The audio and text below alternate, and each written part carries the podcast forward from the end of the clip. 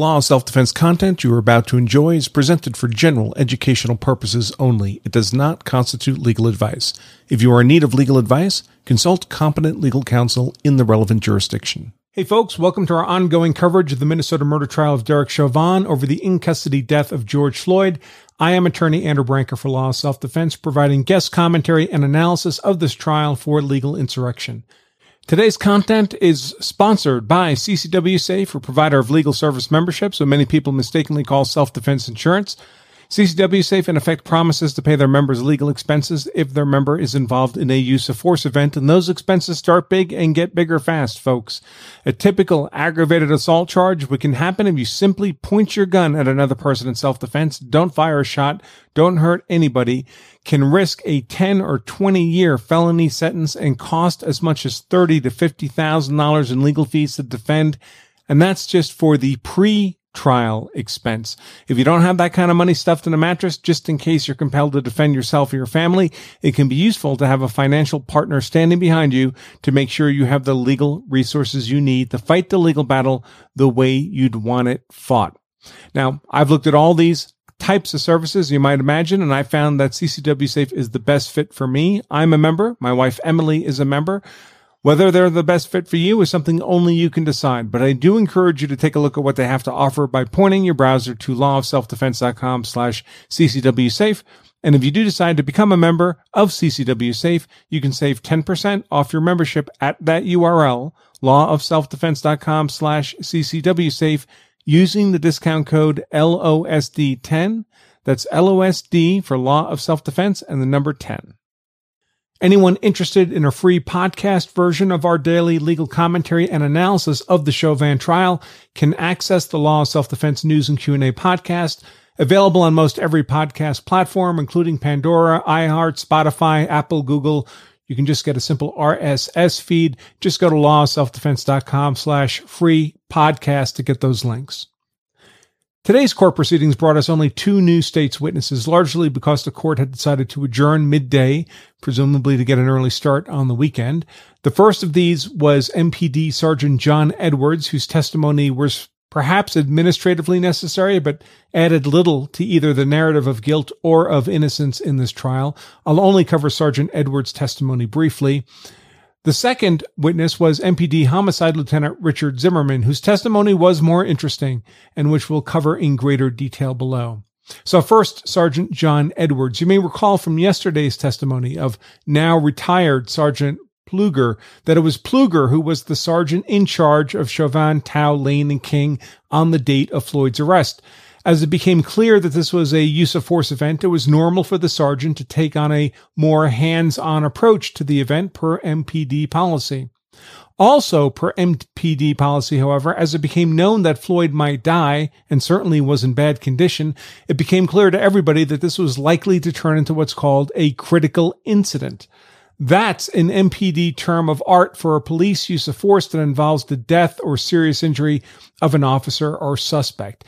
This is important because once an MPD use of force becomes identified as a critical incident, the substantive investigation and management of that event is taken from the hands of the Minneapolis Police Department and handed off to the state level Bureau of Criminal Apprehension. Think of the BCA as Minnesota's own state FBI. This is a common and arguably wise policy in that it allows for the investigation of police use of force without the potential conflict of interest concerns that can arise when a police department is allowed to investigate its own potential misconduct. It also means, however, that MPD officers are no longer involved with the case and therefore would have had only a very transient role in investigating the event, only limited knowledge of the evidence of that event, and therefore only a poorly informed opinion about whether the use of force involved was justified. It's just not their job anymore. In the case of Sergeant Edwards, his only real involvement in this event was to take over at shift change from Sergeant Pleoger. Edwards engaged in some uh, routine activities on site, such as having officers run crime scene tape to secure the re- relevant areas of the scene, begin to search out witnesses, canvass the area for witnesses uh, who might be willing to give statements, and so forth. Within an hour or two after arriving on scene, however, when it became known that Floyd had died, and this was now officially a critical incident, Sergeant Edwards and every other member of MPD involved knew that their substantive role in the case was effectively over. At that point, they did the minimum required to be prepared to smoothly hand over the case to BCA. This was certainly true of Sergeant Edwards, as we learned through his testimony as the state stepped him through his activities at the scene that evening of May 25th, 2020. All of these activities were largely administrative in nature, and none of Edwards' testimony added much substantive value to understanding this case. Really, all the evidence about the event of which Edwards was aware consisted of body camera footage shown to him by the prosecution. And I expect the prosecution showed him that limited body of evidence simply so they could ask him about his poorly informed opinions based on that partial evidence. This wasn't a big deal with respect to Edwards, but became a bigger deal when the same approach was taken with the next witness, Lieutenant Zimmerman. Indeed, so limited was the utility of Edwards' testimony that the defense did not even bother subjecting him to cross examination. So all the testimony we have from Edwards was based on his direct questioning by the state. Prosecutor Schleicher conducted direct here, and you can watch that in the video of Edwards' direct questioning embedded in the text version of today's content. The second and last state's witness of the day was MPD Homicide Lieutenant Richard Zimmerman. It's notable that he is apparently the most senior of MPD's homicide detectives. Direct questioning of Zimmerman was conducted by prosecutor Frank, taking over from Schleicher, and that raises an interesting and noteworthy point. Today, one of the television commentators chattering away while the court was recessed for a break mentioned that the state had some 15 or so attorneys admitted on the case by Judge Cahill. I thought that number was more like 10 or 12, but who knows, maybe some more were added. Regardless, the point remains the same. There is only one defense attorney, Eric Nelson. The woman sitting behind him in the video is technically an attorney. She's passed the bar, but I believe she passed the bar like a week ago or some similarly short time. She's not really a lawyer on the legal team in any substantive sense. And that appears to be it for Nelson's quote unquote team. Those of you who followed my George Zimmerman coverage, presumably no relation to Lieutenant Zimmerman here, will recall that George always had two lawyers in court with him, Mark O'Mara and Don West, and those two did a masterful job of switching out so as to achieve a best fit in questioning different witnesses. The prosecution in George Zimmerman case, in contrast, has some four or five or six attorneys actively on the case. But with respect to the defense team in that trial, largely unseen was a substantial support staff backing up O'Mara and West. That's one of the factors that led to that legal defense billing out at about $1.7 million. Here, in this case, Nelson has himself a newly barred, newly admitted assistant, and that's it.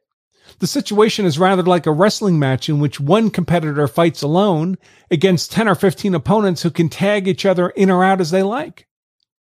On a more practical level, it means, for example, that each prosecutor need have command of every detail of only the subset of witnesses that they intend to personally question. Whereas in contrast, Eric Nelson must have complete command of every detail of every single witness. It also means that if a, any single prosecutor feels like, eh, they might be a bit off that day, they can tag in a colleague to take their place.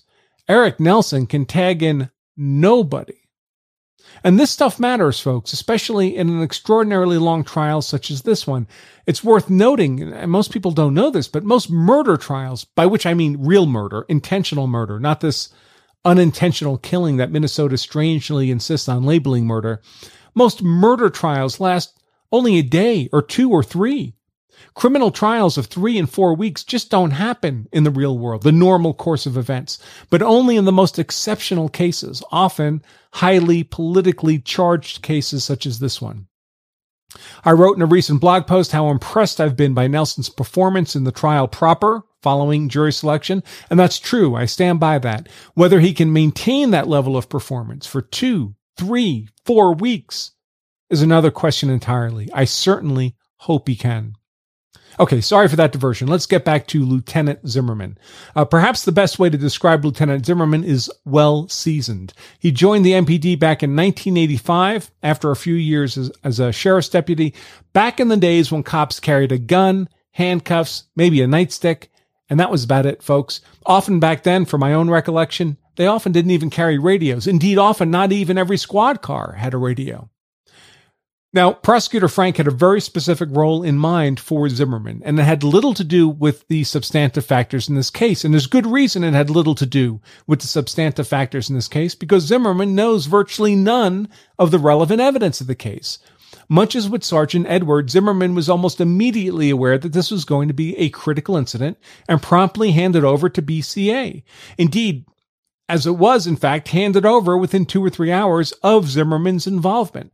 Zimmerman's role then was largely as a transient caretaker of the case to ensure the uniformed officers were doing the things they were supposed to be doing, to secure evidence, run crime scene tape, canvas for witnesses, stuff like that. But everybody involved, including Zimmerman, was aware that by the time they went to bed that evening, this would be a case entirely in the hands of BCA with effectively zero involvement by MPD. So if Frank would not be able to make use of Zimmerman to testify substantively about the case, for what purpose could Frank use Zimmerman? Well, as a purported expert on MPD use of force policies, able to provide an authoritative or purportedly authoritative determination that Chauvin's use of force upon Floyd was unjustifiable. Before getting to that, of course, Frank stepped Zimmerman through his administrative role in the case as a transient caretaker, much as prosecutor uh, Schleicher had done earlier with respect to Sergeant Edwards. Then we get to the real point of having Zimmerman testify. Frank asked Zimmerman if he'd been trained by MPD on use of force, if he was familiar with MPD use of force policies, and importantly, if he'd viewed the body cam footage of the Floyd event. Now, the body cam footage is important here because unless Zimmerman had viewed at least that limited body of evidence, he'd have zero basis on which to have a use of force opinion. Accordingly, the prosecution had fed him the limited body of evidence consisting of the body camera footage, specifically so they could ask for his use of force opinion in court and have that opinion based on more than zero knowledge of the evidence. And Zimmerman was happy to comply, providing Frank with every answer the prosecutor could have hoped for. The placement of the knee on the neck, Zimmerman said, qualified as deadly force because it could kill someone.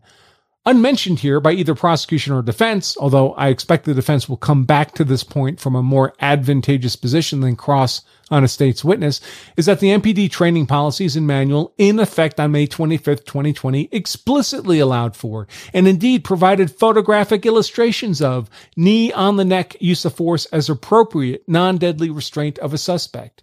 Now, the city of Minneapolis did pass a law in July 2020 banning just about anything resembling a chokehold, but that was obviously new policy adopted after the Floyd event. Asked by Frank if a suspect who was handcuffed could still represent a threat to the officers, Zimmerman answered definitively in the negative. This is, of course, utter nonsense. The reason Officer Thao was looking for a hobble device in the squad car to further restrain Floyd, ultimately the hobble was never used, was because Floyd had kicked at the officers trying to restrain him on the ground. Clearly, a handcuffed suspect can still be a physical danger to officers. Indeed, I'm personally aware of several instances in which handcuffed suspects have shot and killed officers. Further, the duty of the officer in restraining a suspect is not merely to protect the officer from the suspect, but also to protect other officers from the suspect, the public from the suspect, and even to protect the suspect from the suspect.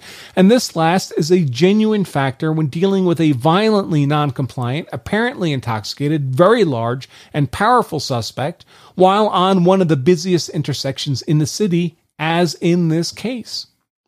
Frank also asked Zimmerman about the dangers of the prone position for a handcuffed suspect, driving the prosecution narrative that positional asphyxia had killed Floyd.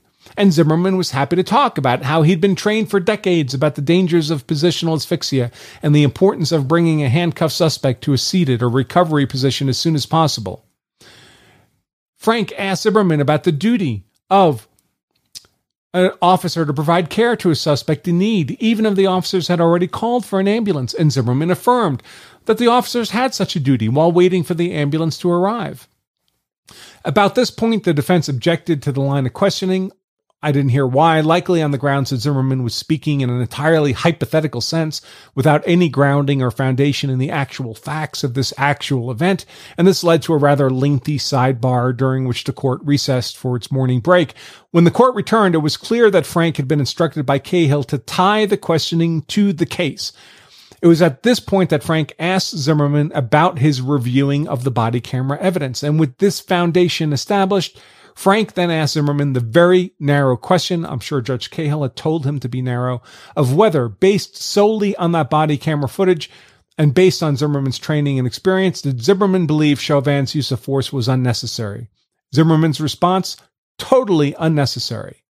And that pretty much concluded the direct questioning of Zimmerman by the prosecution. The defect in this line of questioning, from a substantive perspective, is obvious. The officers on scene in general, and Chauvin in particular, were not making their use of force decisions based solely on body camera footage or at all on body camera footage. They were making their use of force decisions based on the totality of the circumstances. Indeed, the body cameras do not even capture what the officers actually see because a turn of the head without a turn of the body means the officer is viewing events not captured by the camera. The body camera obviously doesn't at all capture non-visible evidence, such as feeling muscular resistance by a suspect, the perception of traffic moving up and down the street only feet away, the knowledge that EMS is en route on a code 3 with lights and sirens and more. It's as if there were 20 possible sources of information driving the use of force decision making of the officers on scene, and Zimmerman was asked to give his use of force assessment based on only one of those sources of information. If that's all the substantive information that Zimmerman had, and it was, then he's simply ill informed. And if he's ill informed, then his opinion is equally ill informed. Now, to his credit, Nelson did an excellent job clarifying this reality, getting Zimmerman to agree to a long list of factors other than what might be captured on a body camera as important in making use of force decisions. Nelson also noted that Zimmerman himself could hardly be characterized as anything like a use of force expert, uh, with Zimmerman agreeing that as a longtime homicide detective, he would only very rarely be involved in the use of violent force in a suspect, and that indeed his primary exposure to use of force events consisted almost entirely of his mandatory annual training, at which he, Zimmerman, was a student, not a trainer. There are, of course, limits to what defense counsel can do on cross examination. Specifically, defense counsel is not permitted to argue with a witness, despite what you see on television, nor can defense counsel himself testify, again, despite what you see on television. These limitations were illustrated when Nelson asked Zimmerman if there was any provision under MPD policy in which a knee on neck would be allowed, other than as a purely opportunistic defense technique, and Zimmerman replied that there was not. Well, again, having looked at the actual MPD policy and training manual, the one in effect at the time of the Floyd event, I can state with certainty that knee on neck was explicitly permitted and even demonstrated photographically in that manual.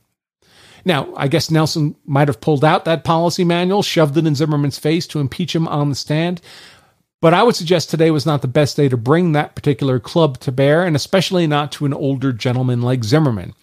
Best and I expect this is what Zimmer, uh, sorry, Nelson was thinking. Best to save that club for a better time when he could bring it to bear from a position of strength rather than on cross examination and at a time more proximate to jury deliberations. It's worth keeping in mind, folks, that everything happening in court today will have been three weeks in the past by the time the jury goes into deliberations. And in the, in the intervening three weeks, the jury will have seen a mountain of additional evidence much of it evidence, more recent evidence presented by the defense in its case in chief. Now, for the details of Nelson's cross of Zimmerman, I urge you to simply watch the actual testimony. Uh, cross examination is not very long and it's worth the watch. Overall, Zimmerman was subject to direct by Frank, cross by, of course, Nelson, and then a very brief redirect by Frank. And each of those videos separately is embedded in the text content, um, the text version of today's content. Okay, folks, that's all I have for you today. Court is obviously recessed until Monday morning. There's a possibility I'll have some backgrounder posts for you this weekend, maybe something on the jury instructions, likely in this case. But frankly, I'll have to wait to see what my wife might have planned for the weekend, family wise, before I can commit to that. She's already waiting for me to take her to lunch. Until next time, whenever that might be. I am attorney Andrew Branca for Law of Self Defense, doing guest commentary and analysis for Legal Insurrection. Stay safe.